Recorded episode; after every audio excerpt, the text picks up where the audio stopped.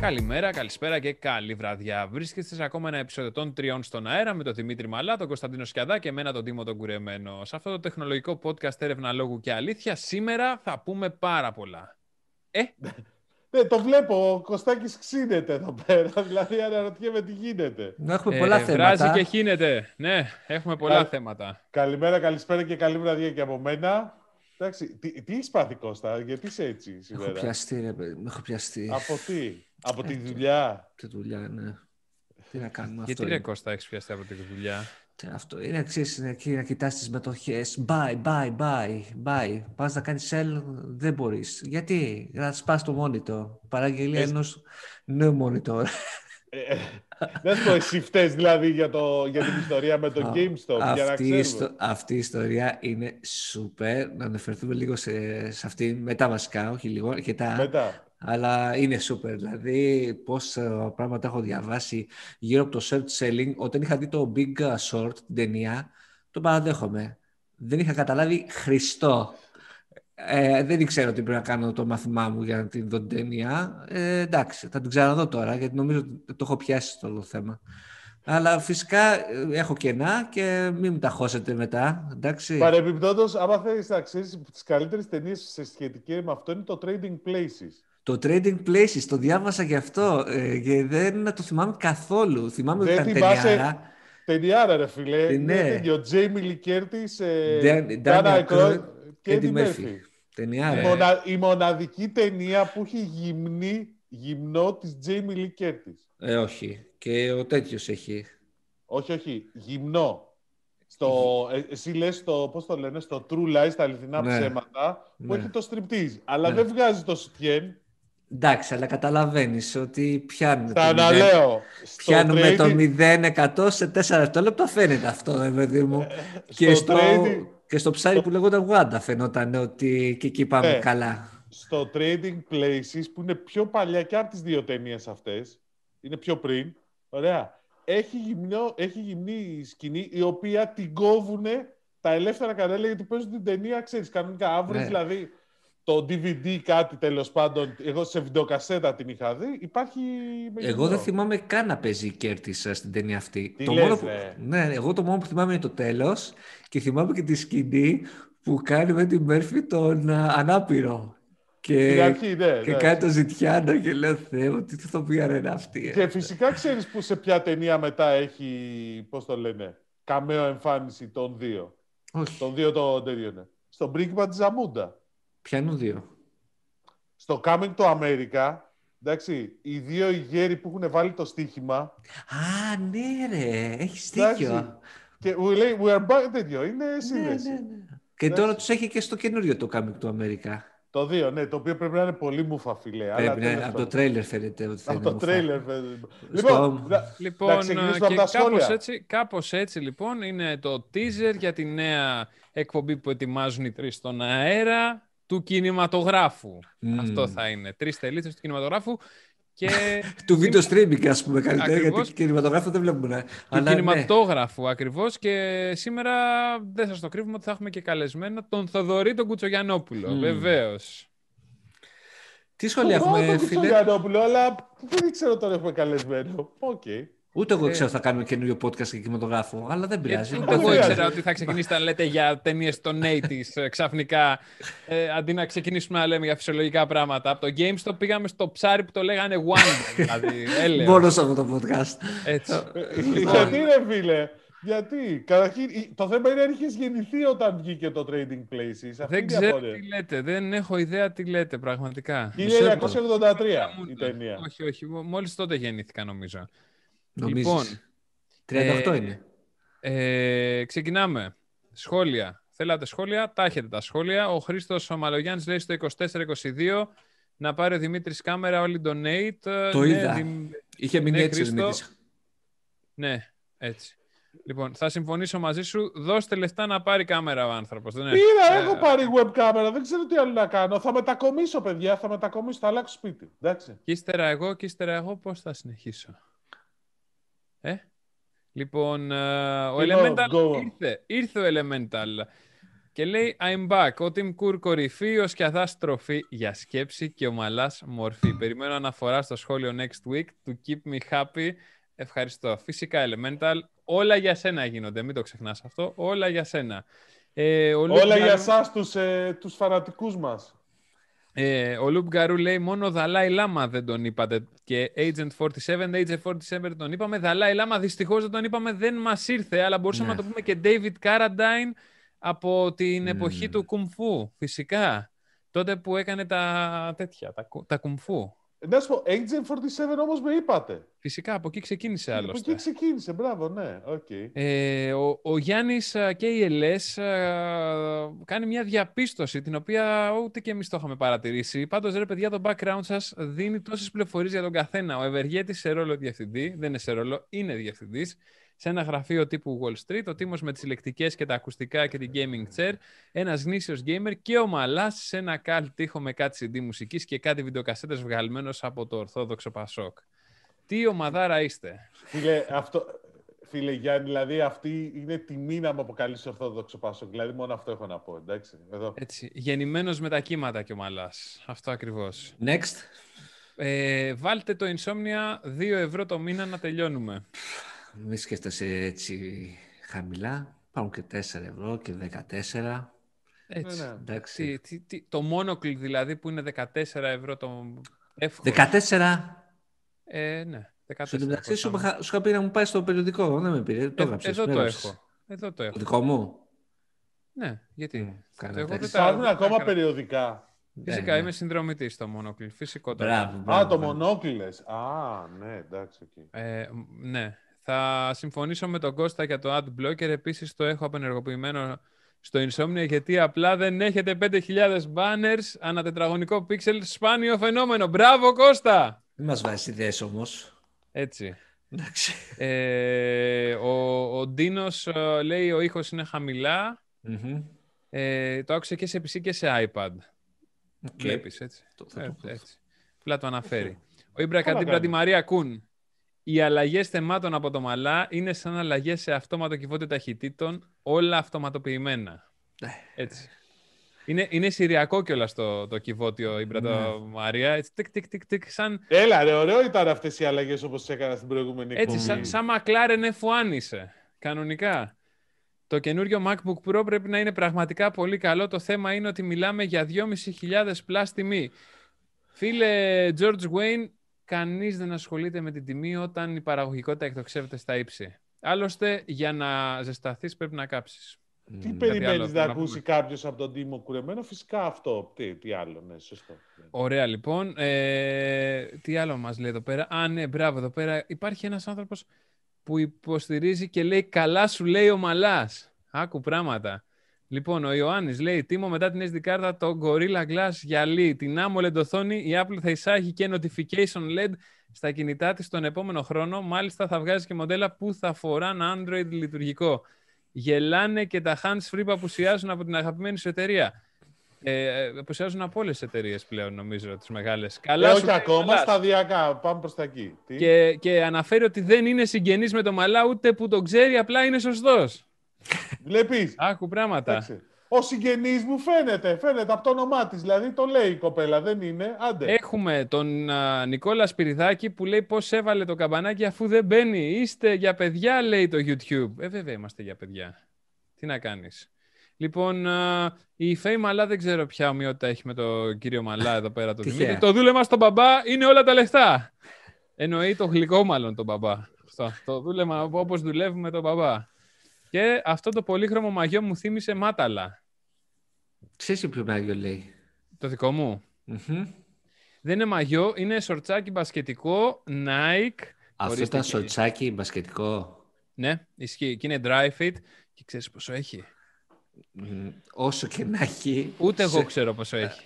Καλύτερα. Ε, είναι μπασκετικό σορτσάκι, η νέα σειρά της Nike είναι. Κανονικά και... μας ενημέρωσες. Ε... Δημήτρη, τι ξεκινάμε; Έχουμε στοιχεία για μερίδια smartphone στην ψαροκόστενα; Ποια είναι η ψαροκόστενα. Ποια, ποια είναι η ψαροκόστενα; Ε, δεν ξέρεις ποια είναι η ψαροκόστενα; Ε, ποια είναι, για πες μας, ε, Κώστα Σκιαδά. Η Ελλάδα. Α, ναι, έχουμε στοιχεία. Ναι, για Για- πες. Έχουμε στοιχεία για όλο το 2020 που νομίζω ότι είναι μια ενδιαφέρουσα χρονιά γενικώς. Ε, πρώτο σχόλιο είναι ότι πήραμε λιγότερα αλλά πιο ακριβά smartphones γενικότερα. Είχαμε μια οδοσμένη τιμής. Βάλαμε μυαλό δηλαδή, σαν να λέμε. Και ένα δεύτερο σχόλιο ότι είναι μια αγορά τεσσάρων παικτών. Εντάξει, Αν- Δηλαδή, τέσσερις κατασκευαστές είχαν το, το 87 περίπου της 100 της αγοράς σε τεμάχια και πάνω από το, 90 και πάνω από το 94% με βάση την αξία.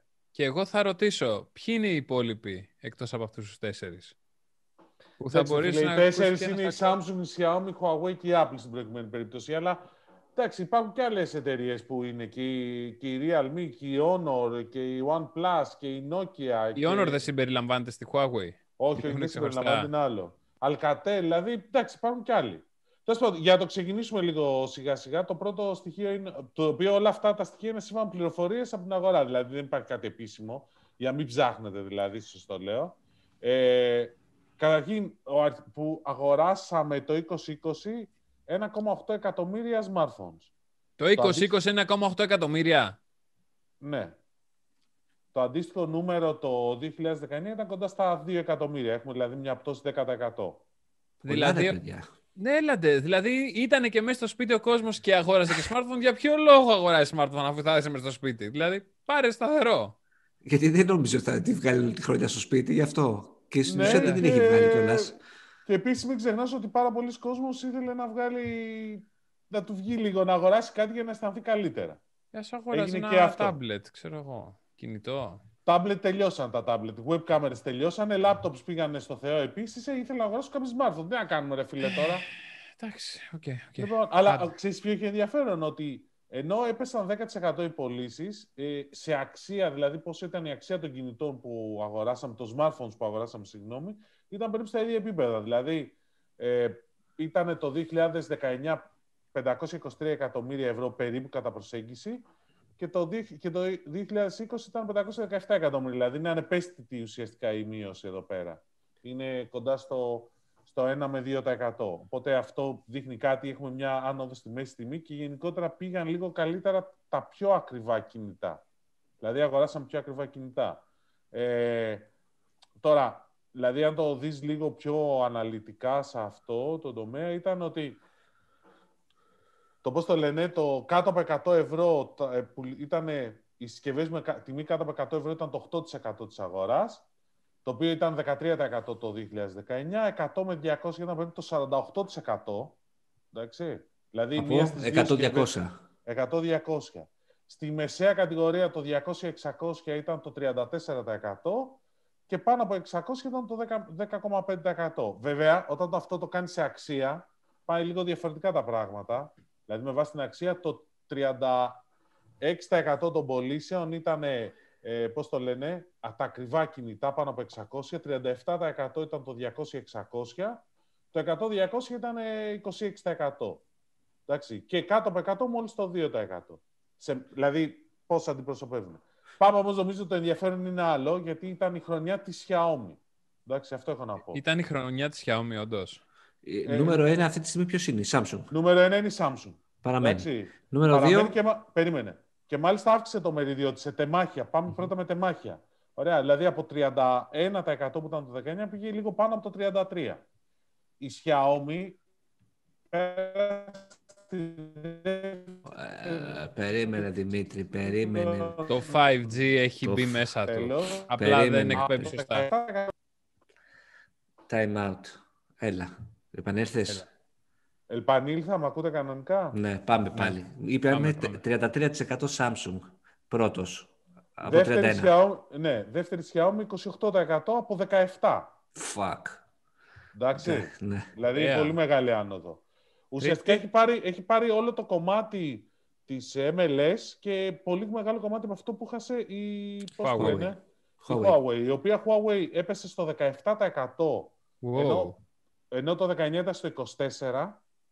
Για μένα το νούμερο είναι πολύ καλό. Δηλαδή έχασε Μμμ. 7 μονάδες όταν πολύ περιμένα ότι θα χάσει πολύ παραπάνω. Εντάξει. Βέβαια, στο δεύτερο μισό της χρονιάς έπεσε, είναι κάτω από το 17%. Δηλαδή το πρώτο μισό της χρονιάς που είχε κάποιες συσκευές οι Οκ. οποίες τις έδωσε πάρα πολύ καλή τιμή. Ήταν που την κράτησαν. Εντάξει, Ναι. πάρα πολύ σημαντικό αυτό. Και η Apple όσον αφορά πάντα τεμάχια, πήγε στο 8,5% από 7%. Και αυτό είναι τόσο λόγω του iPhone ε, το SE που βγήκε μέσα στον κορονοϊό, που πήγε πάρα πολύ καλά. Εννοείς αλλά του, και το... του οικονομικού. ναι. ναι, του οικονομικού, ναι. Οικονομικό στα 4,99, ναι, σωστά. Λοιπόν, και το iPhone 12, και μάλιστα Κρίμα. κάποιος μου έλεγε ότι αν το iPhone 12 είχε βγει όπως κανονικά θα έπρεπε Οκτώβριο, το μερίδιο της Apple μπορεί να ήταν υψηλότερο. Πήγε πάρα πάρα πολύ καλά, πραγματικά. Από εκεί και πέρα, για να καταλάβουμε τι συζητάμε, επειδή λέγαμε ότι είναι τεσσάρων, η Honor, που είναι ο πέμπτος παίκτης, ήταν λίγο στο 3,5 στα 100. Εντάξει. Δηλαδή, μιλάμε για τέτοια διαφορά. Και η Honor επίσης πήγε καλά. Δηλαδή, το Αντέχει. 19 είχε... Αντέχει, ήταν στο 4, δηλαδή άντεξε. Με δεδομένο ότι έχει τους ίδιους περιορισμούς με τη Huawei ως γνωστόν. Και νομίζω ότι έχει πολύ ενδιαφέρον να δούμε την Honor φέτος, η οποία ξαναβγαίνει στο παιχνίδι, ξαναξεκινάει τις συνεργασίες της με, τους, ε, με την Google και τους υπόλοιπους Αμερικάνους κατασκευαστές. Θα έχει ενδιαφέρον δηλαδή φέτος το δεύτερο μισό που πιστεύω ότι θα βγει πολύ πιο δυνατά. Από εκεί και πέρα, μόνο η Alcatel είναι πάνω από 2% σε τεμάχια. Δηλαδή ήταν γύρω στο 2,5% και έχει και μια μικρή άνοδο. Όλοι οι άλλοι είναι κάτω. Δηλαδή, ε, και, και εδώ πέρα έχει ένα ενδιαφέρον αν η Realme ή η OnePlus που είναι από τους καινούριους παίκτες θα καταφέρουν το 2021 να φτάσουν το 3% που λένε. Η Realme μου, μου είπαν ότι έπιασε, ήταν κοντά στο 2% τους τελευταίους μήνες της χρονιάς. ναι. Αυτό λένε οι πληροφορίες. Όσον αφορά την MLS, ήταν στο, έφτασε στο 2% από 7,5% στο 19%.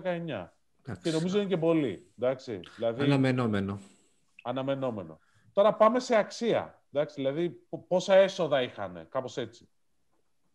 Και εδώ πέρα έχουμε μια πολύ μεγάλη, έχουμε μια αρκετή διαφορά γιατί στην πρώτη θέση είναι πάλι η Samsung με 37% και μάλιστα μια αύξηση μιας μονάδας, αλλά δεύτερη είναι η Apple με 26% και αύξηση 4 μονάδων. Πώς γίνεται αυτό, δεν μπορώ να καταλάβω. Έλα ρε, πώς δεν μπορείς να το καταλάβεις. Και στην τρίτη θέση είναι η Xiaomi με 19% αλλά από 11%, δηλαδή 8 μονάδες πάνω. Εντάξει.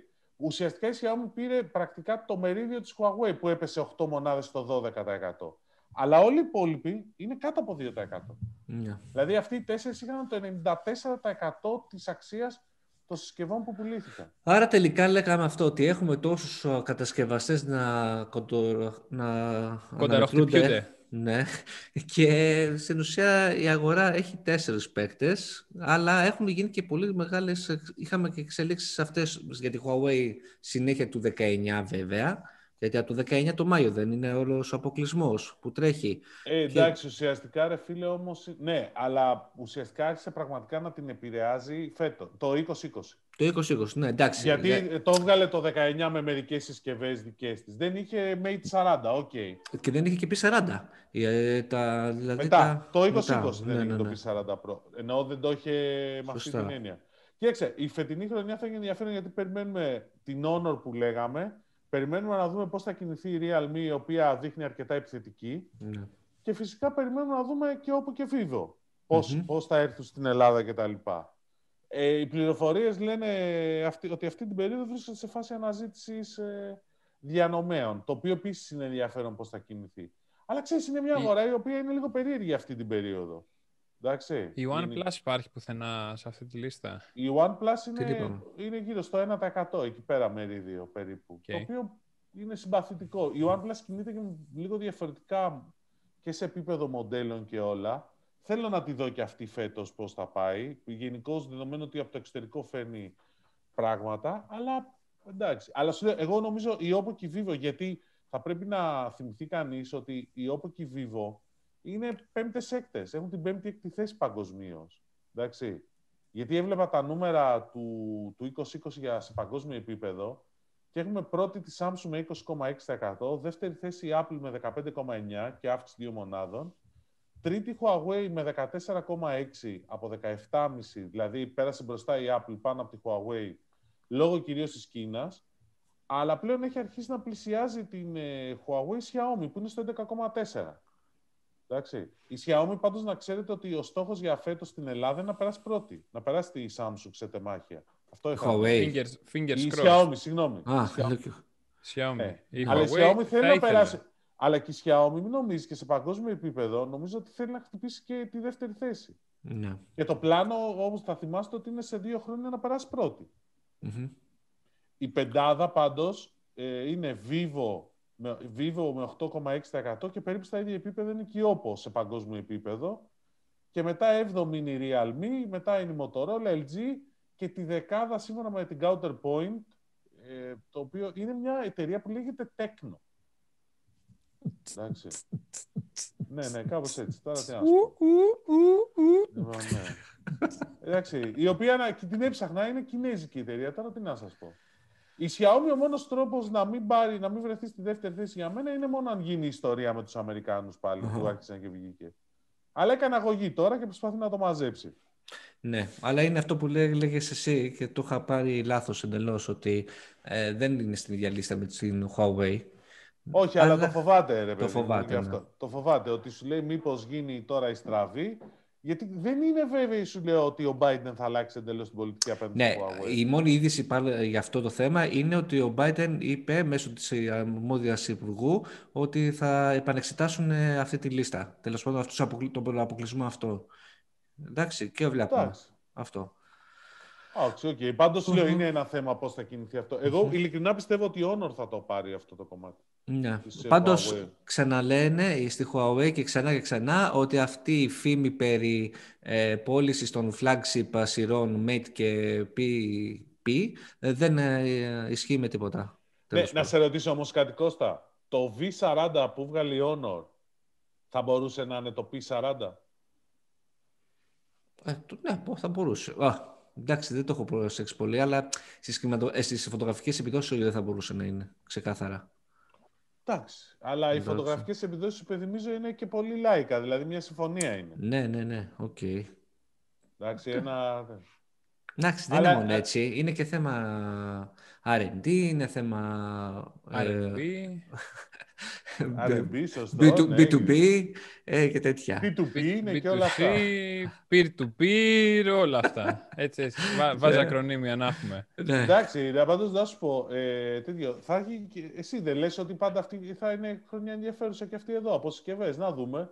Η Ε, εντάξει. Xiaomi διάβαζε κάτι για 200 watt ε, charger, ας πούμε, κάτι τέτοια κουλά. Κοίτα, η Xiaomi πάει πολύ όμορφα το, ε, το story για το IoT της και για όλα αυτά τα περιφερειακά που στείλουν ένα πολύ όμορφο οικοσύστημα και πώς ο- όλα αυτά δουλεύουν μεταξύ τους μέσα από τις συσκευές της, αλλά και με άλλες Android συσκευές.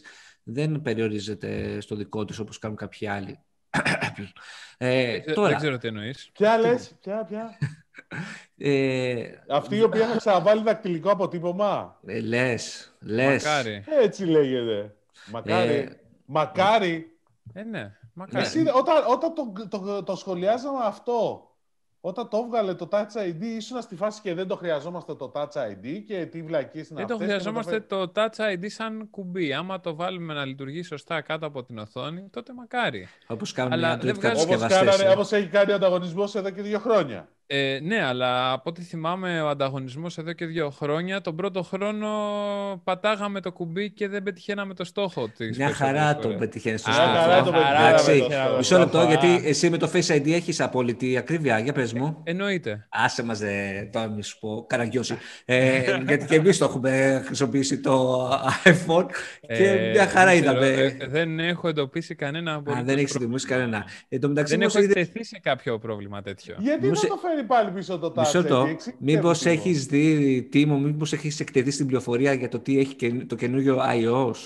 Τι έχει, για πες. Ότι μπορείς να ξεκλειδώσεις, λέει, το iPhone με το Apple Watch. Έλυσε το πρόβλημα. Πηγαίνετε να αγοράσετε ένα όλοι από ένα Α, Apple αυτό Watch το, το, το είχε ξεκινήσει με τους υπολογιστές ε, Μμμ. στην αρχή. και το μετέφερε φαίνεται και στο Apple Εντάξει. Watch και Ε, στο iPhone. Είναι πολύ λογικό. Δεν μου φαίνεται παράλογο. Για μένα το λογικό ποιο θα ήταν. Να φύγει αυτό που λέγεται με το Face ID, να μπει ένα πολύ όμορφο Touch ID κάτω από την οθονούλα, να έχεις την full οθόνη του iPhone Ναι, και ο- τέλος. άμα, άμα γίνει αυτό Μμ, σε δύο χρόνια, τι θα πουλάνε; τέλος.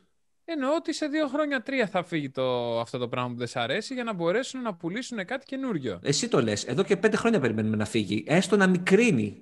Και δεν μικρύνει Δεν το iPhone. χρειάζεται. Δεν Αυτό χρειάζεται. πουλάει έτσι. δηλαδή, Ειδικά, δες το, ειδικά δες στο το, iPhone. Δες, δες τα νούμερα. Ειδικά- Πουλάνε μια χαρά. Δεν έχει Η αλήθεια, μάθει. έχει αυτό δίκιο. είναι Πουλάνε, αλήθεια. στα- πουλάνε μια χαρά. Έχει δίκιο Από τη τώρα. στιγμή που πουλάνε, γιατί να τα αλλάξει τώρα; Όταν αρχίσουν να πέφτουν, θα κάνουν ένα μικρό. Σωστά. Θα Εγώ το- είμαι θα γραφικός το στην μικρίνουνε- υπόθεση. Θα το μικρύνουν ένα εκατοστό. Ε, Κωστά, Σιγά Κώστα, σιγά. Κώστα, παρεμπιπτόντως, σύμφωνα με την IDC, στο, στο τέταρτο τρίμηνο του 2020, στην πρώτη θέση παγκοσμίως σε πολλοί smartphones ήταν η Apple. Μμμ. Μήπως είδατε τα οικονομικά της αποτελέσματα; Τα Θεϊκά. 100 κάτι δισεκατομμύρια. 110 Τρία. δισεκατομμύρια τζίρο. Έσω. Ε, 25-30 κέρδη. Δηλαδή, έλεος ρε παιδιά, έλεος. Δηλαδή, τι, Δεν μπορώ να καταλάβω τι γιατί. νούμερα είναι ήθελες. αυτά. Δώσε παιδιά. και εμένα μπάρμπα. Και κάθομαι εγώ τώρα, μη πω ο Μαλάκας, Και, και, λέω, κράζεις ναι, ότι για το δεν σ' αρέσει Face αυτή, ID. αυτή η μπάρα. Εντάξει, δηλαδή, ναι, γιατί; εντάξει. σε, αυτό, σε αυτό έχει ένα δίκιο ο Τίμος. Ε, Κώστα, πρέπει Το, να το είπα, το παραδεχτούμε. παραδέχτηκα. Το παραδέχτηκα. Τι ψάχνεις Βέβαια, να πο, βρεις. Βέβαια, μπορώ να σου πω, πολύ μεγάλο κομμάτι στην Apple ε, των εσόδων είναι από υπηρεσίες. Και τα- των κερδών, μάλλον, της κερδοφορίας. Φυσικά, 8 είναι τα δισεκατομμύρια από υπηρεσίες και όλες εντωμεταξύ είναι γύρω από τη χρυσή Χίνα, την, α, το iPhone. Δηλαδή βγάλε το iPhone και τι θα έχεις, ποιες είναι οι υπηρεσίες εντωμεταξύ. Το, ε, το Apple Music είναι νομίζω αυτό που φέρνει τα περισσότερα έσοδα. Ούτε το iCloud φέρνει, ούτε το... Εντάξει, ενώ δεν φέρνει σε αυτά τα νούμερα μας έχει συνηθίσει σε άλλα πράγματα. Ας πούμε το iPad, όσο και, και αυτό να το θάβω, είναι μια απίστευτη μπίζνα για την Apple, το iPad.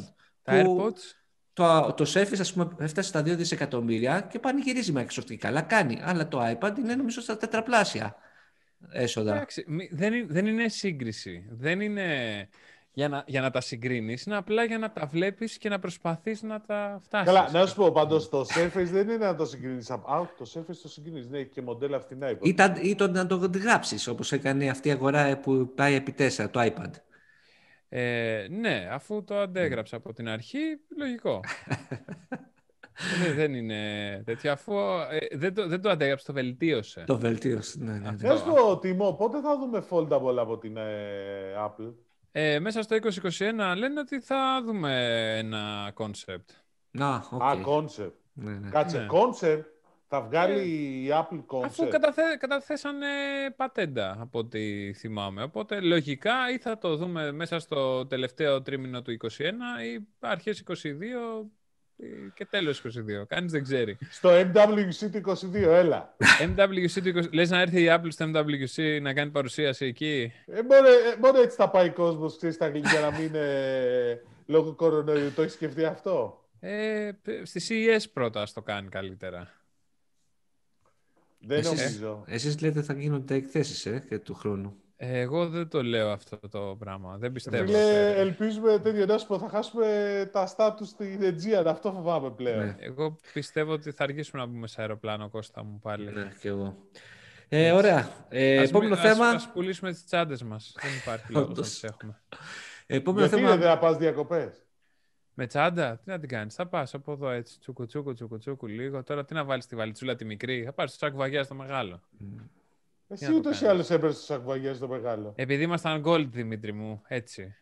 Δεν χρειαζόταν κάτι άλλο. Τώρα τι να το κάνεις. Λοιπόν, Α, Έλα, πάμε στο αγαπημένο θέμα του, του κυρίου. Του κυρίου Ποιο; Σκιαδά. η- GameStop. Της Jamie Lee Curtis. Ε, Jamie το, Lee Curtis, φίλε. το είχαμε αναφέρει και στο προηγούμενο επεισόδιο, αλλά γρήγορα. Ε, Ε, Βέβαια, ναι. αυτή την εβδομάδα που ε, τις επόμενες μέρες που ακολούθησαν έγινε χαμός στο Μπαμ. ίσωμα. Είναι, Ε, είναι αυτό το, το προφητικό που έχουμε κάθε φορά. Ναι, ναι. Ε, ρε φίλε, όχι να σου πω κάτι. Είναι αυτό που, αυτό που είδα γραμμένο ότι εμφανίστηκε στην πρώτη σελίδα του New York Times. Ε, και εννοείται ότι θα εμφανιστεί. Προφανέστατα. Εντάξει.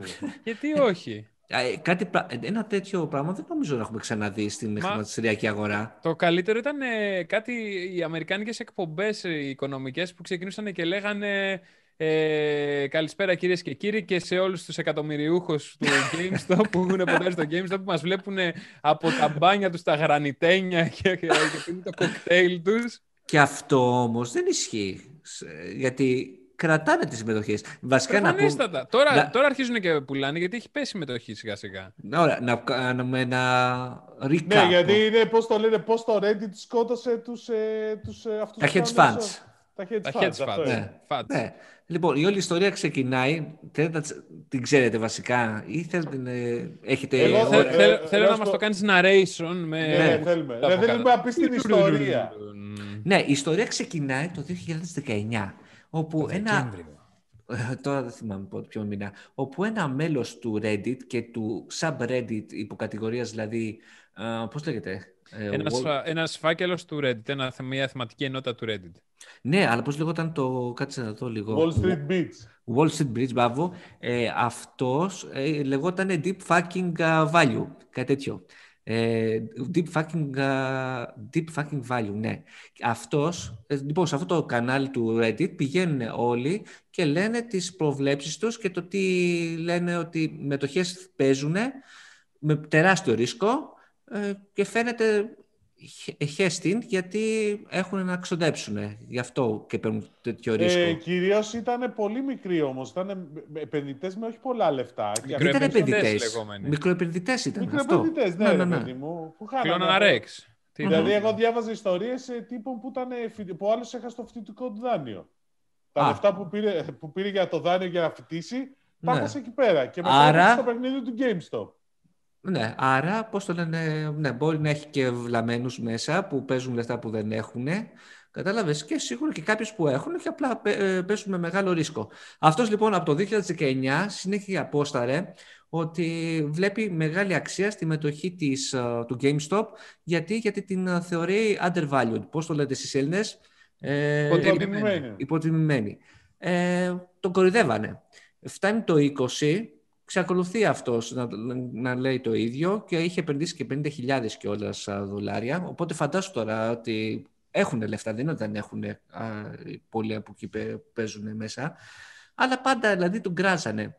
Τέλος πάντων, το GameStop έχω δει και άλλες, α, έχω διαβάσει και κα- κάποια άθρα Όντως φαίνεται ότι ήταν υποτιμημένη η μετοχή του. Ε, γιατί, γιατί μιλάμε για μια αλυσίδα video games η οποία πουλάει ε, σε φυσική μορφή video games τα οποία εμείς ε, όλοι λέμε ότι έχουν πεθάνει.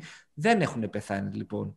Άμα το δείτε παιδιά ε, δεν υπάρχει κάποια ε, αξιόπιστη έρευνα να σου λέει ότι ο κόσμος δεν αγοράζει πλέον καθόλου φυσική, σε φυσική μορφή παιχνίδια. Αγοράζουν μια χαρά. Και αν δεν αγοράζαν δεν θα βγαίναν και οι κονσόλες αντίστοιχα νέας γενιάς με slot. Οπότε τι λέει, ε, έχει φτάσει στα 4 δολάρια νομίζω η μετοχή του GameStop, έχει πολύ καλά, ε, ε, πώς- πολύ καλούς ε, ισολογισμούς και όλα αυτά, ε, έχει μπει και ο, πρω- ο πρώην πρόεδρος της Nintendo, ο Reggie, πώς λέγεται αυτός, Τέλος πάντων, έχει κάνει μια αναδιανομή, μια αναδιάταξη του Διοικητικού Συμβουλίου και προσπαθεί να αντιστρέψει λίγο το κλίμα το GameStop με κάνοντας κάποιες κινήσεις, ας πούμε, μείωση κόστους και όλα αυτά, μείωση καταστημάτων, γιατί είχε πάρα πολλά. Και όσο αυτός προστάρει τώρα στο subreddit, ε, τόσο και αρχίζει και γίνεται λίγο τζέρτζελος. Αν έχω καταλάβει καλά, παίρνουν χαμπάρι εκεί μέσα ότι έχουν μπει πολλοί ε, hedge funds μέσα στη μετοχή του, ε, του GameStop και τεχνικά έχουν ρίξει τη, με- την αξία της μετοχής, η οποία θα πρέπει, όπως είπαμε, να ήταν πολύ παραπάνω, με τη μέθοδο του short selling. Do you know what it is short selling, uh, Δημήτρη; Για πες. Δεν- Για- Ε, πες. ξέρω, αλλά πες μου, γιατί πήγε λίγο ανάποδα. Ναι. Αγόρασα, αγοράζεις φτηνά, πουλάς... ε, Μπράβο, είναι ακριβά. το, δηλαδή τώρα αγοράζουμε μετοχές ε, για να, πάρουν, να βγάλουμε κέρδος αν α, ανέβει η μετοχή. Ναι, αλλά πολύ γρήγορα, γι' αυτό λέγεται short selling. Το όχι, στο short selling είναι ακριβώς το αντίστροφο. Ε, αγοράζεις μετοχές, δεν αγοράζεις, Το αντίστροφο. δανείζ, δανείζεσαι μετοχές ε, με το σκεπτικό ότι θα πέσει η αξία Είναι, της είναι το, μετοχής. το κομμάτι. Σαν, σαν να μου λέει, ναι, σαν, σαν Ναι. να μου λέει ο Κώστας ότι ξέρεις ε, έχεις ε, 10 ευρώ για να αγοράσω αυτό εδώ το μπουκάλι. Ωραία, Πρόσεξε, το παίρνω δεν αυτό το πάει μπουκάλι έτσι. και το βάζω στο eBay. ναι, Πάει 5 ότι ευρώ. Πρώτα απ' όλα, για το short selling, δεν νομίζω να μπορεί ο καθένας από εμάς να, παί- να κάνει short selling. Θέλει ε, πολύ βαθιές τσέπες, θέλει hedge funds, τα οποία τι κάνουν. Πηγαίνουν, ας πούμε, ας πούμε ε, να βγάλω ένα παράδειγμα. Ε, το πιο κοντινό που μου έρχεται στο μυαλό, ότι μιλάμε για ένα καπιταλιστικό τέρας, το Δημήτρη Μαλά, που είναι ένα hedge fund. Πηγαίνει στον ε, επενδυτή, τον καημένο, το τον Ε, Τίμο. α, μετά το Vin Diesel έχει ένα καπιταλιστικό γουρούνι. Κάπως Καπιταλ- έτσι πάει η ιστορία. Ναι, ναι. Δηλαδή, για να ξέρω δηλαδή. Και του λέει του Τίμου, ε, ας πούμε, ε, πόσες έχεις μετοχές ε, GameStop. Βλέπεις ότι είναι, ε, πώς το λένε, χάλια. Οι προοπτικές της συμμετοχής ε, δεν είναι καλές. Τέλος πάντων, τις δανείζομαι για ένα μήνα, δύο μήνες, ε, συγκεκριμένο χρόνο πάντως, εντάξει, και στις, τις δανείζομαι, πρόσεξε, με, το, σκε- με, το, με τη συμφωνία ότι θα, στις, α, θα σου φέρω τον ίδιο αριθμό μετοχών πάλι πίσω και θα σου δώσω για κάθε μετοχή που θα σου πάρω ένα δολάριο. Εντάξει. Πες ότι αυτές οι μετοχές κάνουν 10 δολάρια η μία. Εντάξει. Και πάρω, τι να σου πω, ένα εκατομμύριο μετοχές. Πόσα Και σου- εκατομμύρια έχεις; ναι. Πηγαίνω λοιπόν, τις δανείζεται ξαναλέω το hedge fund, πηγαίνει και τις πουλάει. Περιμέ... Εντάξει, ό- όσο στη, στην μικρότερη αξία που μπορεί να τις πουλήσει, εντάξει. Εκεί είναι το άλλο μεγάλο μου θέμα. Γιατί όσο και το διαβάζω αυτό το short selling, μου φαίνεται, ρε παιδί μου, τε- τελείως, α, α το πω, ανήθικο, γιατί ε, το, άμα το πιάσεις από πολλές πλευρές, αν και γίνεται συνέχεια. Έγινε με την Τέσλα, έχει γίνει ακόμα και σε επίπεδο χωρών, ακόμα και με την Ελλάδα, θα σου πω. Τέλος πάντων. Ε, ναι, ε, σου λέει ότι μπαίνω, πουλάω τις μετοχές που έχω δανειστεί, με το σκεπτικό ότι η τιμή τους θα πέσει. Θα τις ξαναγοράσω και τι Και θα θα, τους ξαναδώσω μετά. και θα τις δώσω και έχω βγάλει το κέρδος αυτό. Και πώς, παίζει, πώς πέφτει η μετοχή λοιπόν, η τιμή της μετοχής, ακόμα και σ- εδώ βλέπω βρωμιά γιατί παίζονται πολλές α, φήμες, πολλά δημοσιεύματα είτε κατευθυνόμενα στο σκεπτικό ότι θα ρίξουμε τις μετοχ- την αξία της άμα πούμε ότι το GameStop κλείνει. Το GameStop πάει χάλια. Τέλος πάντων, το παίρνουν χαμπάρι αυτό οι- εκεί πέρα στο Reddit και ξεκινάνε και αγοράζουν. Αγοράζουν σαν μουρλί. Και Τις- δεν πουλάνε. Και εκεί δεν ήτανε. πουλάνε. Εκεί είναι Οπότε το δεν μεγάλο. πέφτει η τιμή της μετοχής, ανεβαίνει αφού υπάρχει... Ανεβαίνει και ανεβαίνει τρελά. Τρελά. Δηλαδή έχει φτάσει στα 400. Τώρα πόσο είναι; 2,46. 2,46. Και, και άνοιξε με 3,08. Α, έπεσε πολύ. Ναι. Ε, θα ανέβει, έτσι κάνει. Κοίτα, δεν μπορείς να είσαι σίγουρος. Αλλά μέσα σε όλο αυτό το παιχνίδι που έχει παιχτεί, έχουν βγει κάποιοι μεγάλοι, π.χ. ο Elon Musk, και Ο λέει, Ήλον, ο Μασκό, Ναι. Μάρκο Κούμπαν. ο οποίος, όπως είπα, έχει γενικότερα θέματα με τους short sellers, γιατί πήγανε να του, κάνουν- να τους στρέψουν την εταιρεία, την Tesla, και λέει, παιδιά. Ε, ε, Καλά, βγήκανε- εντάξει, να σου πω και ο Μάσκο Απάνω όμως, να σου τους. πω κάτι, έχει φτάσει στο σημείο να θεωρείται ο πλουσιότερος άνθρωπος στον κόσμο γιατί ανεβαίνει η τιμή της μετοχή και κανείς δεν καταλαβαίνει γιατί η μετοχή της ανεβαίνει. Όχι. Δηλαδή, μην τρελαθούμε. Όχι μόνο αυτό, αλλά πώς το λένε, ε, ο ίδιος ο Μάσκ, ας πούμε, έχει παίξει παιχνίδι και αυτός με το χρηματιστήριο, λέγοντας ότι πάει private ε, την ε, Tesla. Ε, γι' αυτό λέμε τώρα. Εντάξει. Μην, μην μιλάει δηλαδή και ξέρεις ώρε-ώρε Ναι, τρελαίνεται. ναι, έχεις απόλυτο δίκιο. Ε, μετά βγήκαν κάποιοι άλλοι μεγάλο VC, τέλος πάντων, να, να στηρίξουν όλο αυτό το που γίνεται το Ε, ένα από πανηγύρι. τα hedge funds παρα- νομίζω είναι έτοιμο να κλείσει από αυτό. Τα Έκλει- μεγαλύτερα hedge. Ε, είπαν ότι έκλεισε, ένα δεν βλέπω να έχει κλείσει, ένα Melvin κάπως έτσι λέγεται fund, αλλά εντάξει, έχει. ότι έχει, ε, μιλάμε ότι όταν δεν μπορεί το fund να αγοράσει μετοχές για να τις επιστρέψει, γιατί, γιατί απλά η τιμή είναι εξωφρενικά μεγάλη και πρέπει να ξοδέψει τεράστια χρήματα, τα οποία δεν έχει, δανείζεται και μιλάμε τώρα πλέον για δισεκατομμύρια. Οπότε φαντάσου σε τι θέση έχουν έρθει αυτοί. Και το θέμα Εντάξει, αυτό... ρε φίλε, ρίσκο είναι αυτά. Κάτσε, περίμενε, ρίσκο είναι. Σωστά είναι, αλλά όλο αυτό δεν έχει ε, ξαναγίνει. Αυτό είναι. Γιατί τα hedge funds κάνουν, ε, παίζουν τρελή μπάλα. Κάνουν bullying, ρε φίλε, τα hedge funds. Στο Δεν κάνουν θέσιμο bullying, πια- Δημήτρη. Καταστρέφουν εταιρείες με αυτόν τον τρόπο. Μαζί δηλαδή, σου. okay, δηλαδή, γιατί να το αφήνουμε να πείτε. Και όταν λέμε εταιρείες, δεν είναι μόνο εταιρείες οι κακοί επιχειρηματίες, είναι από πίσω οικογένειες. Αυτό λέω. Τέλος Δεν πάντων. ε, διαφωνώ καθόλου. Δηλαδή, δεν δεν θα λυπηθώ τα hedge funds προς Θεού. Όχι, εννοείται θα τα λυπηθούμε. Ειδικά Εντάξει. όταν κάνουν το άλλο που τρελάθηκα όταν το κατάλαβα ότι για να προσπαθήσουν να μετριάσουν την χασούρα τους ή να γυρίσουν το παιχνίδι, μπήκα στη διαδικασία να κάνουν sorting στο sorting. Να καταλαβες. Και έχουν φτάσει τώρα, ας πούμε, να, έχουν, να υπάρχει στην αγορά τουλάχιστον το 140% με, μετοχές της, α, του GameStop, δηλαδή μετοχές που δεν υπάρχουν και προσπαθούν με, με αυτή την απίστευτη επιμονή να γυρίσουν το παιχνίδι, αλλά έχουν συναντήσει κάποιους που είναι απλά τρελοί. Δεν μπορώ να τους χαρακτήσω αλλιώς, γιατί μόνο τρελός κοιτάει, φαντάζομαι, το desktop του και λέει αυτή τη στιγμή είμαι εκατομμυρίουχος, έχοντας δώσει ε, πολύ λίγα χρήματα. Δεν πουλάω. Πόσο θα κρατήσει αυτό, πείτε μου εσείς. Ρε φίλε, δηλαδή... πω, θυμάσαι το 99 στην Ελλάδα; Το 99... Το χρηματιστήριο στην τρέλα. δεν είχα γεννηθεί. Εντάξει.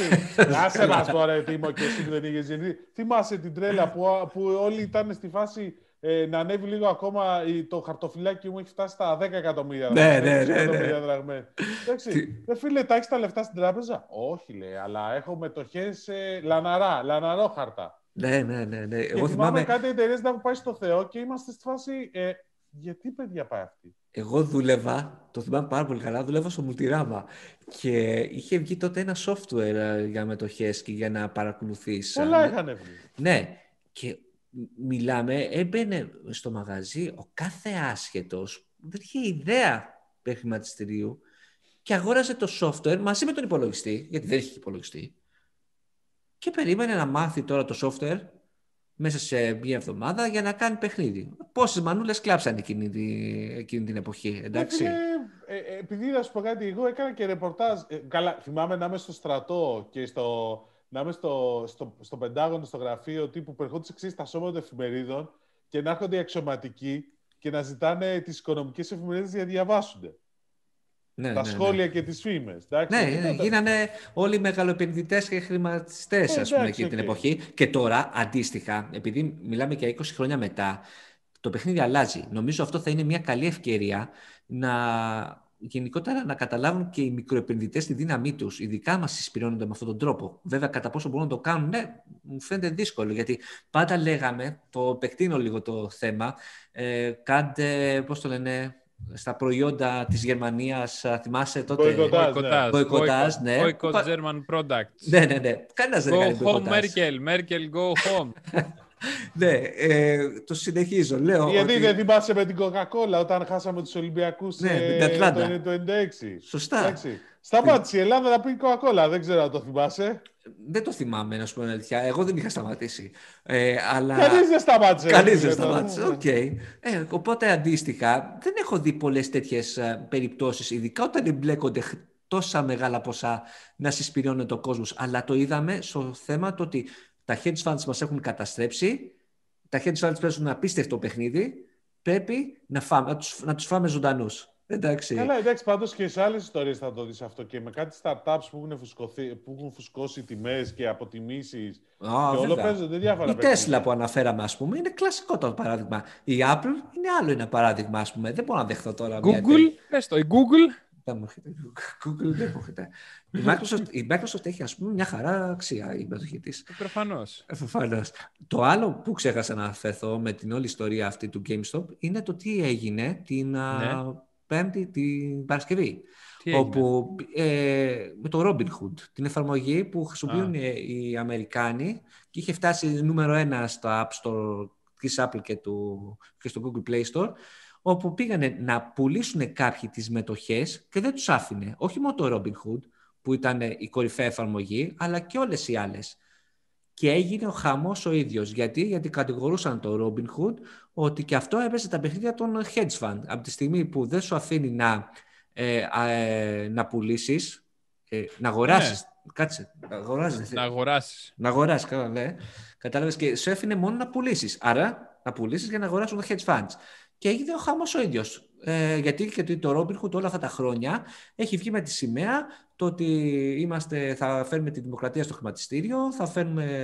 Ναι, δεν παίρνει προμήθειες γι' αυτό, κάτι τέτοιο. Ναι, Έχει πολύ ε, χαμηλές προμήθειες. Ναι, αλλά τώρα έμαθαμε πώς παίζει το παιχνίδι το Robin Hood. Δεν παίρνει προμήθειες, αλλά παίρνει τα... Γιατί τα, τα Πάντως, πώς... το, το ξέρεις το side effect, ε, ότι λέω, αυτό με το Robin Hood, ότι ξαφνικά αυξήθηκαν κατά 40 εκατομμύρια, όχι ένα κουλό νούμερο, δεν θυμάμαι 40 εκατομμύρια, πολλά εκατομμύρια οι followers του Robin Hood Association, που είναι μια σύλλογος στο Νότιχαμ για τον Ρομπέντο Δασόν και γίνεται ναι. κόλλα στο Twitter. Ναι, ναι αλλά...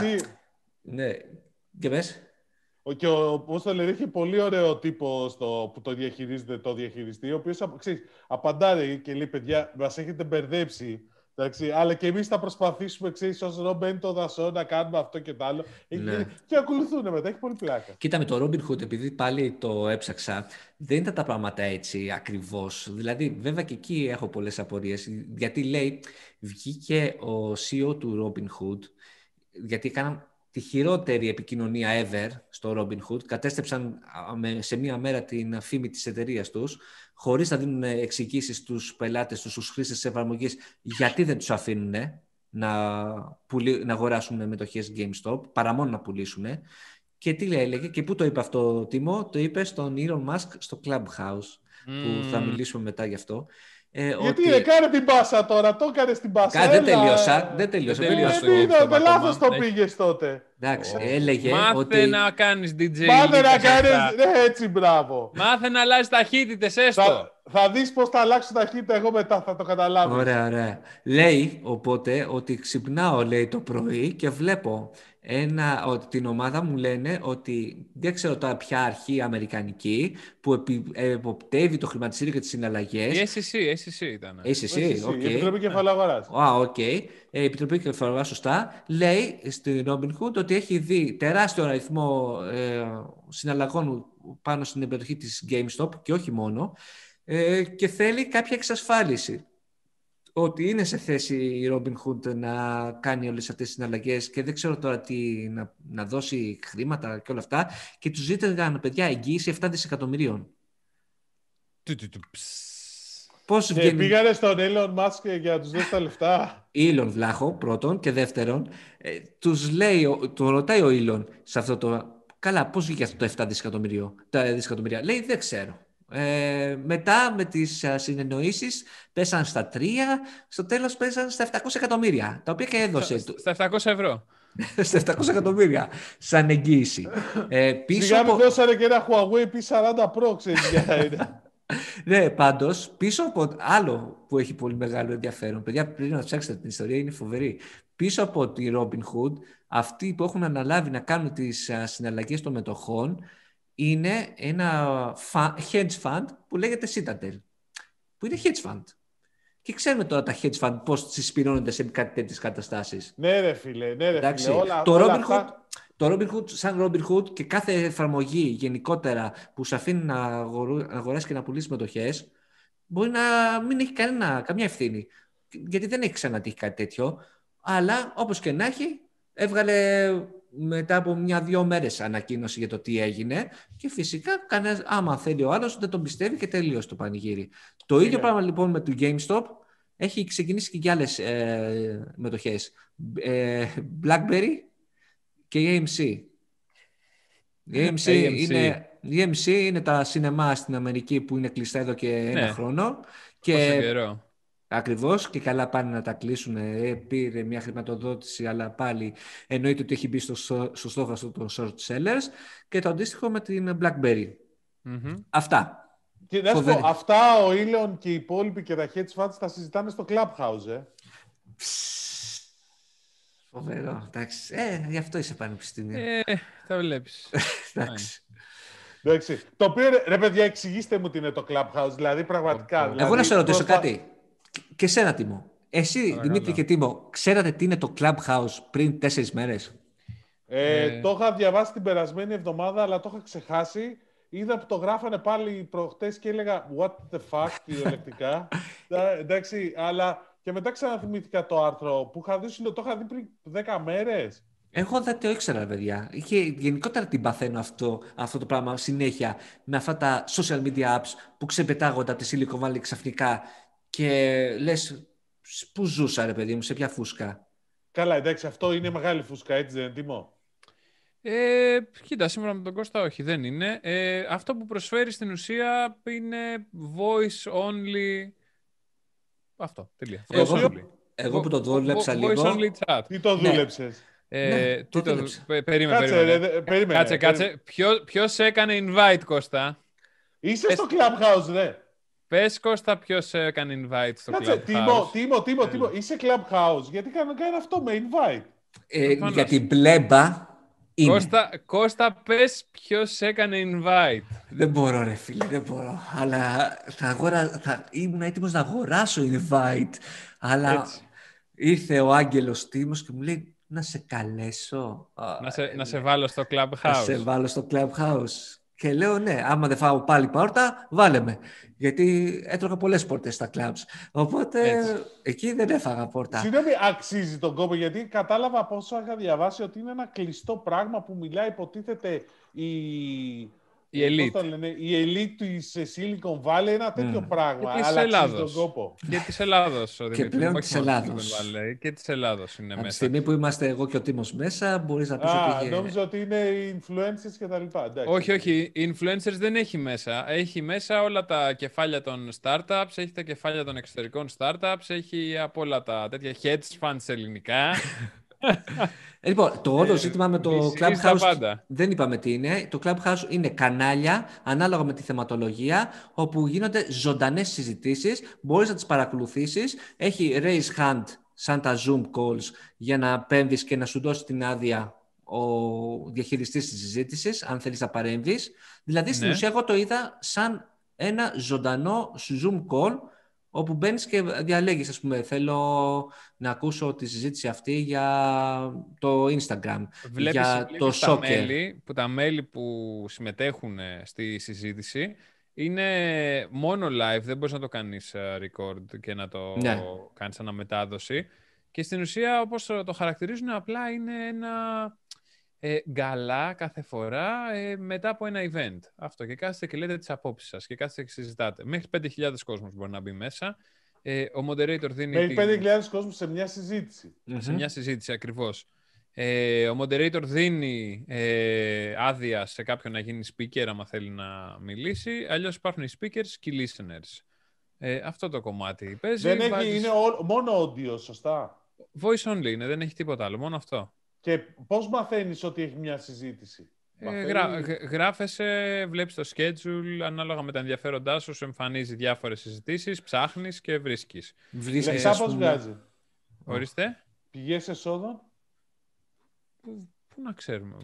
μπορώ να σου πω εγώ, από ό,τι είδα δεν βγάζει. Ε, ξεκινάει τη Silicon Valley, έχει αυτό το πολύ όμορφο σύστημα των προσκλήσεων που σε κάνει να θέλεις να μπεις μέσα γιατί σου δίνει περιορισμένες προσκλήσεις να μοιράσεις σε άλλα μέλη.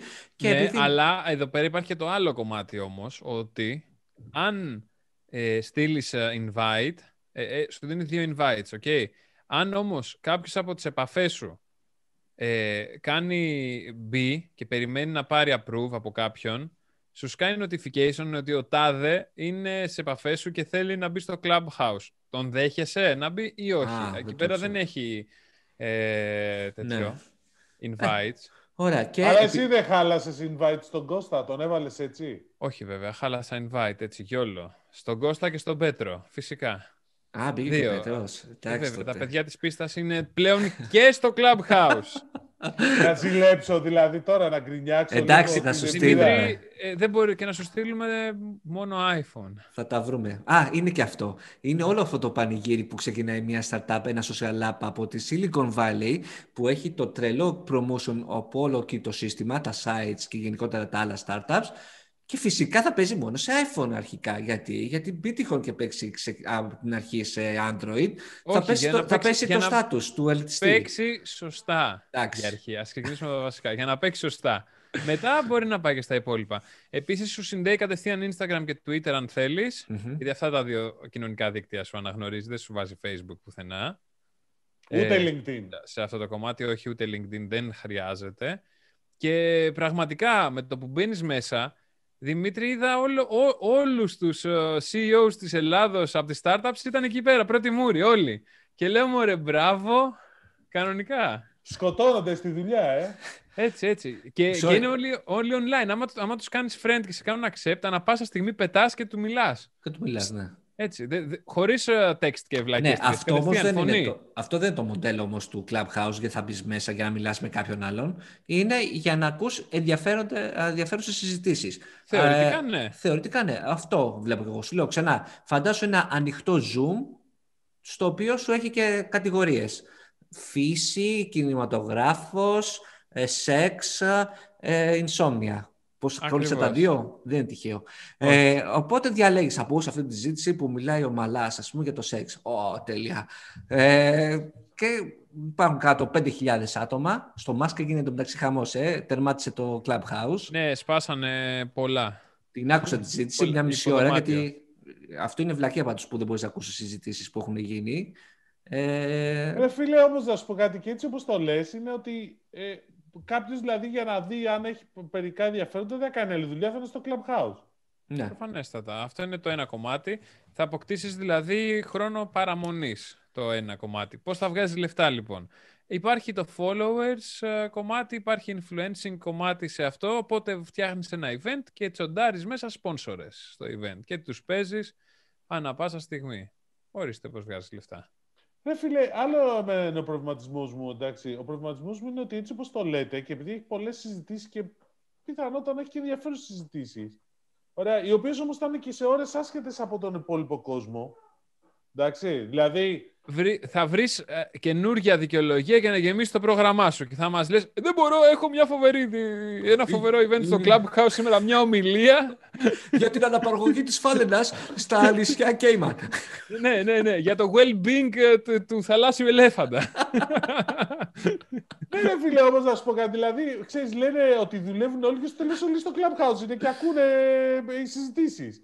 Όταν, Τις όταν για θα... το πώς να τρέξουν την επιχείρηση, αλλά δεν όταν... προλαβαίνουν να τα κάνουν αυτά. Καλά, όταν θα έρθει η επόμενη εταιρεία και θα πει παιδιά μπείτε στο Clubhouse γιατί κάνουμε το event μας εκεί Θέλω να, σε δω, να, αυτό, θέλω να σε δω να νιώσουν την οργή τους. Εντάξει, η συζήτηση μας έχει ως βάση ότι γίνονται, θα γίνονται μόνο σοβαρές συζητήσεις στο Clubhouse. Άμα όμως ε, πάει με αυτό το μοντέλο θα αποτύχει. Ε, αλλά ναι, OK. Okay. Εντάξει, ε, δεν, είναι, δεν είναι και TED Talks. Ε, είναι ναι, συζητήσεις. Δηλαδή, δίνεις στον καθένα την ευκαιρία να μπει και να πεταχτεί και να έχει την ευκαιρία να μιλήσει με τον Elon Musk, ξέρω. Ή να πει ο καθένα τη δική του ιστορία και να πάνε άλλοι που να λένε τι μαλάκια λέει αυτός. Για να όπου Ξέρεις, όπου ξέρεις πάρα πολύ καλά τι θα γίνει, ότι κάποια στιγμή όταν θα πάει σε πάρα πολύ κόσμο αυτό, ακριβώς επειδή θα χάσει την έννοια της μοναδικότητας, όλοι αυτοί οι τύπου Elon Musk κτλ. θα φύγουν.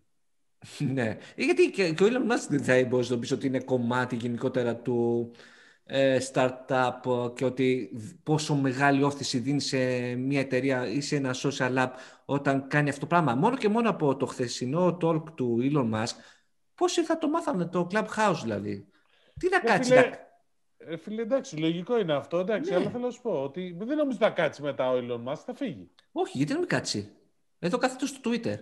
Γιατί να μην κάτσεις εκεί πέρα; Και σου ξαναλέω, δες το μοντέλο ότι λέει ξαφνικά θα σου έρχεται notification, κάνει, θα μιλήσει, θα έχει συζήτηση ο Elon Musk ε, για την αναπαραγωγή της φάλας. Κάτσε να δω τι λέει.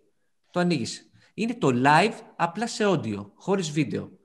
Αυτό. Έχει, έχει ενδιαφέρον. Είναι ακόμα ένα κανάλι επικοινωνίας.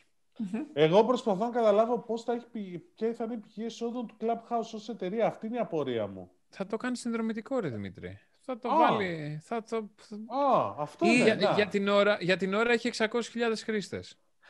Ναι, και κάτι παραπάνω, ξέρω εγώ, γιατί το Δεκέμβρη είχε 600.000 χρήστε. Ναι.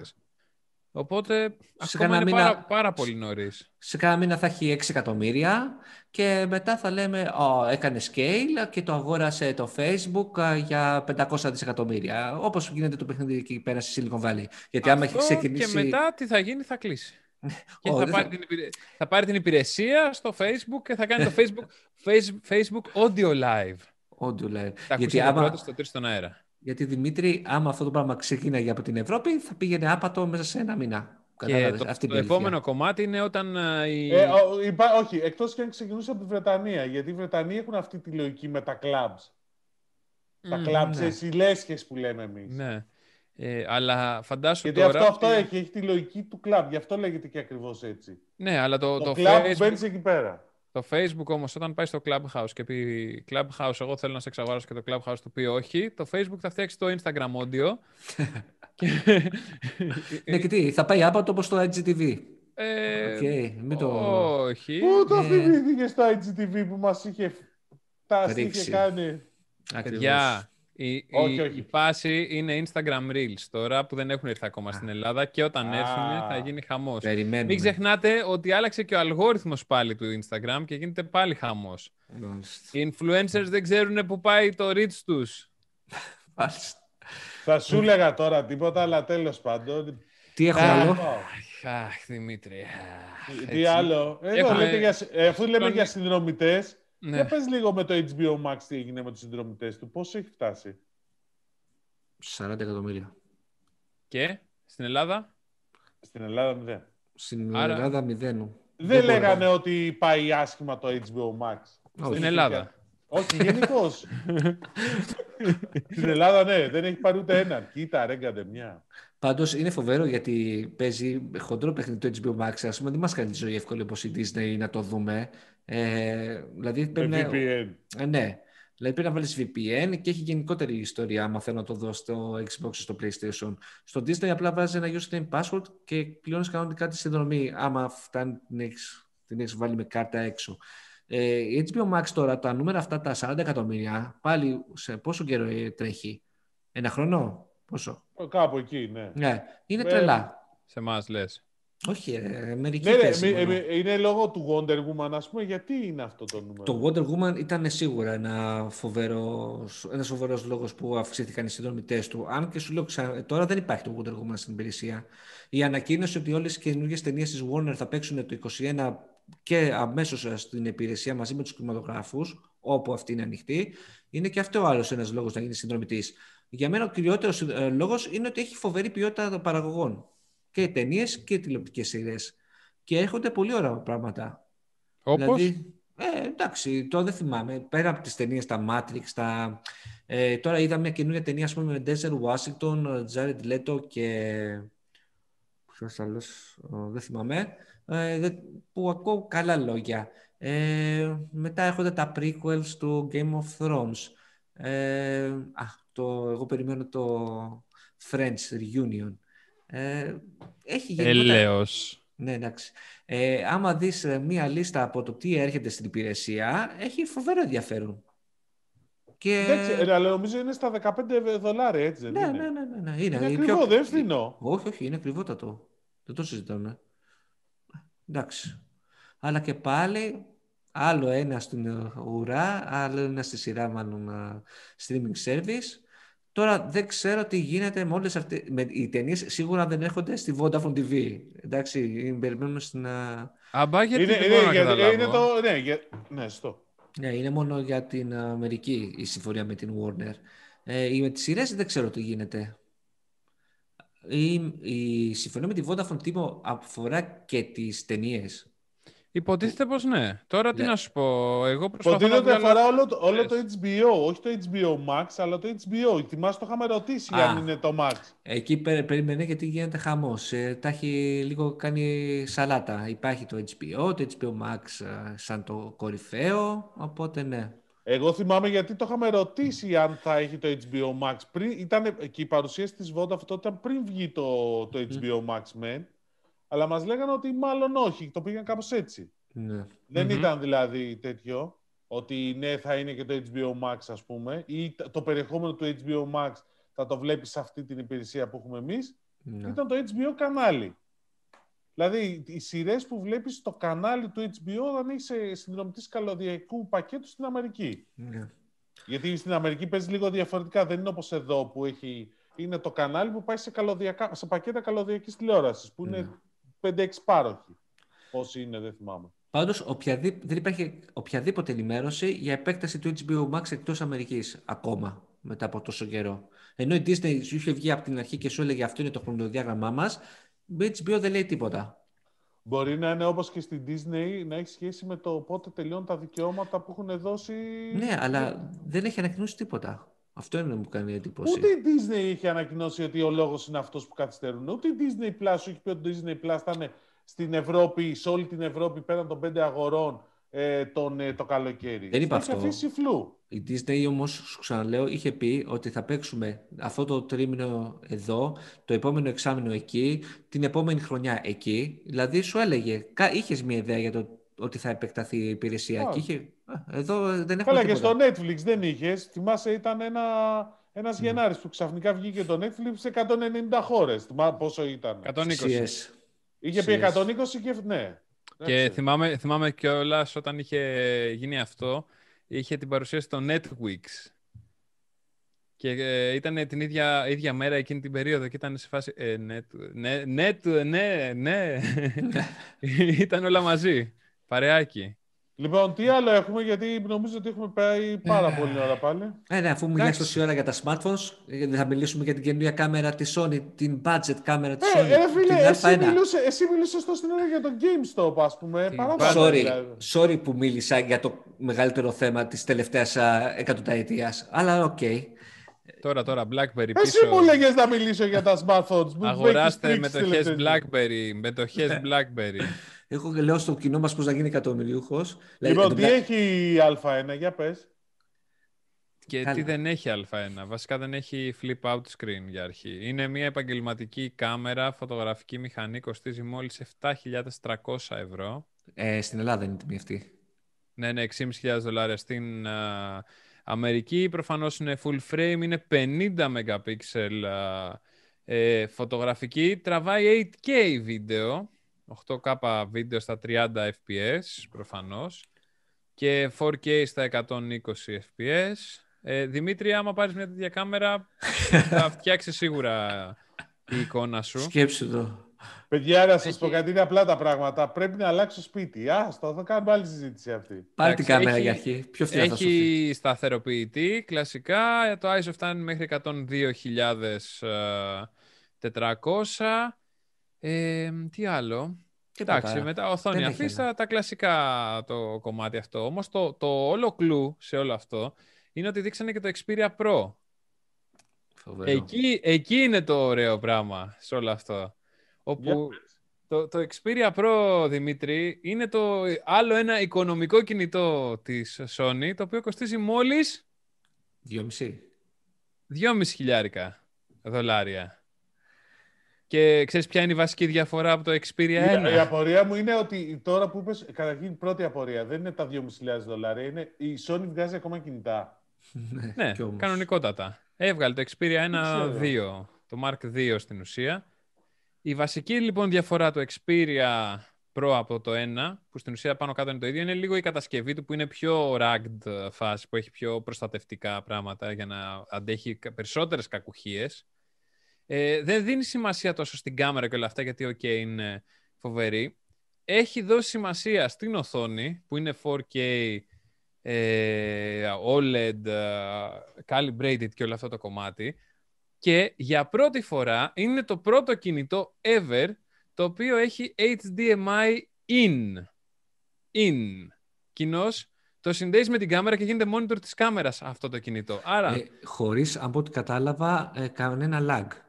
Χωρίς κανένα lag α- απευθείας και έχει και ειδικό κουμπί το οποίο το πατάς και γίνεται κατευθείαν οθόνη. Μμμ. Αυτό λοιπόν, άκου να δεις τώρα Δημήτρη. Δίνεις 2,5 χιλιάρικα για αυτό, 6,5 χιλιάρικα για την κάμερα, έχεις 9 χιλιαρικάκια setup για να τραβάς α, βίντεο και να μπορείς να κάνεις stream απευθείας από το κινητό με την 5G. κάμερα.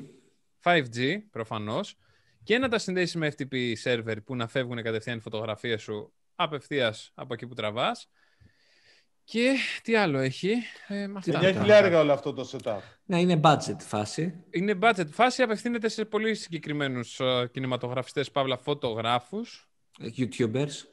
Ε, YouTubers όχι, δεν απευθύνεται Α, σίγουρα. ναι, λες. Οκ. Ε, Δεν ε, δεν ούτε- χρησιμοποιούν Android, είναι μόνο iPhone. ε, ο- όχι. Βε- Βέβαια βγήκε και άλλη μια έρευνα τώρα που είπες για Android iPhone. Ε, Βγήκε ένα τέτοιο, ένα κομμάτι εκεί στους κύκλους του, του Instagram που λέει ότι... Α, όταν όχι του πάει- Clubhouse, ναι. Όχι, όχι. Που λέει ότι όταν ανεβάζεις βίντεο από Android συμπιέζεται πολύ περισσότερο σε σχέση με το Instagram και γι' αυτό πολλές φορές τα βίντεο που ανεβαίνουν στα stories είναι λάσπες. Είναι πολύ κακή Από ποιότητα. Android, και σου ε, λέει... και το λέει ένας τώρα, ε. Ναι. Καλά. Και το οκ. λένε πολύ. Άμα το λένε πολύ, τότε Αυτό. εντάξει. Ε. Ε, Το Δεν λέει ο μας- Νίκος ο Κοντζίλας, ο Τάκης ο Σουγιάς, ο Γιάννης... Τι άλλο Α, θες. τι το λένε, εντάξει, οκ, ε, Ναι, ρε, ναι. φίλε. Ε, εντάξει. Ε, ναι. Ο Βλάσης, ο Πεταλούδας, όλοι. Οκ, τι άλλο, τότε- τι άλλο θες; Όχι ρε, ο Εμίλιος στο Μήλο, για να ταιριάσει Ο με το Εμίλιος στο Μήλο. Μήλο, ο Βρασίδας στο Κρεμμύδι, όλοι. Είναι μία. Μόνο μία. Ωραία λοιπόν. Α, αυτό πάνω κάτω Με είναι τη το, φρουτοπία θα κλείσουμε δηλαδή το, σήμερα. το Α1. Ε, αυτά. Αυτά. Δεν έχει κάτι άλλο. Αυτή είναι το Xperia Pro, το Α1, η Α1 της Sony. Που Όσοι κόσταν- θέλετε να κάνετε pre-orders θα ξεκινήσουν σύντομα. Περιμένετε πάνω από τον υπολογιστή, refresh, Έτσι. refresh, refresh, θα εμφανιστούν στα καταστήματα. Για Ναι, ποιο, για εντάξει. το Xperia. Συγγνώμη, το Xperia Pro θα έρθει και στην Ελλάδα; Α, Το, αυτό δεν είναι το ερώτημα. Το ερώτημα είναι who gives a shit; Έτσι. Ε, πραγματικά δεν νομίζω. Γιατί μπορείς να πάρεις ε, πολύ καλύτερες, ε, καλύτερα μονιτοράκια για να Ε, σου ναι. κάνουν monitor.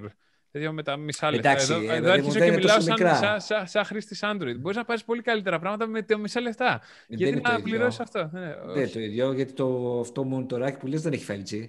Ε, Ακριβώς αυτό εδώ πέρα παίζει. Δηλαδή σου Ε, λέει εντάξει. ότι μπορείς, α, μπορείς από την Α1 και από την Α7 ε, την S Mark III να περάσεις φωτογραφίες και βίντεο απευθείας ε, μέσω FTP, Μμ. ενώ στην Α9 μπορείς να περάσεις μόνο φωτογραφίες. Πάντως έχω μια φθηνότερη λύση για όποιον ενδιαφέρεται. Πες μας, Κώστα. Τι είναι αυτό; Άρε φίλε. S- Galaxy S21 Α, Ultra, να, ναι. άλλη μια φθηνότερη λύση. 8K. Ναι, δεν έχεις όμως Εδώ. 8K. Δεν έχεις 8K, φίλε μου. Αυτή είναι η Ε, διαφορά. πού να το δω το 8K. Ορίστε. Και Ε, επίσης να σου θυμίσω ότι όποτε γράφουμε βίντεο δεν γράφουμε 8K. από τώρα και στο εξής θα γράφουμε. Να μοντάρεις εσύ 8K άμα. Σωστό, σωστό, έχει δίκιο. Έχει δίκιο. 8K. Λοιπόν, ε, να πούμε στους, όσους- στους φίλους σχόλια φίλες. περιμένουν και φίλες. Σχόλια και τα λοιπά και τα πάντα ό,τι θέλουν στα social media, έτσι δεν είναι; Διαμοιραστείτε το παντού, κάντε τα σχόλια, κάντε like, comment, βρείτε μας στο Instagram, στο Facebook, στο Twitter, στο LinkedIn, στο Clubhouse αν είστε τυχεροί και Φτιάξουμε εκλεκτοί. Clubhouse, ε. Έλα, πάμε. Ε, εγώ ξέρεις τι λέω, αφού έχεις δύο προσκλήσεις για το Clubhouse, γιατί δεν α, τις κληρώνεις; Οπ, τι έγινε. Γιατί να μην βάλω αγγελία στο Insomnia 4.000 Αυτό. σημεία. Εντάξει. Έτσι. Σκάλπερ. Ε, Φίλε, δεν θα Scalper. βάλεις αγγελία στο Insomnia. Αυτά gay. είναι, γίνονται από στόμα σε στόμα. Εκεί είναι τα λεφτά, Σωστά, γιατί έτσι σωστά. δουλεύει. Εντάξει. Μάλιστα. Λοιπόν, καλή Λοιπόν. συνέχεια, παιδιά. Άντε, καλή συνέχεια. καλή συνέχεια. Να περνάτε καλά και να προσέχετε.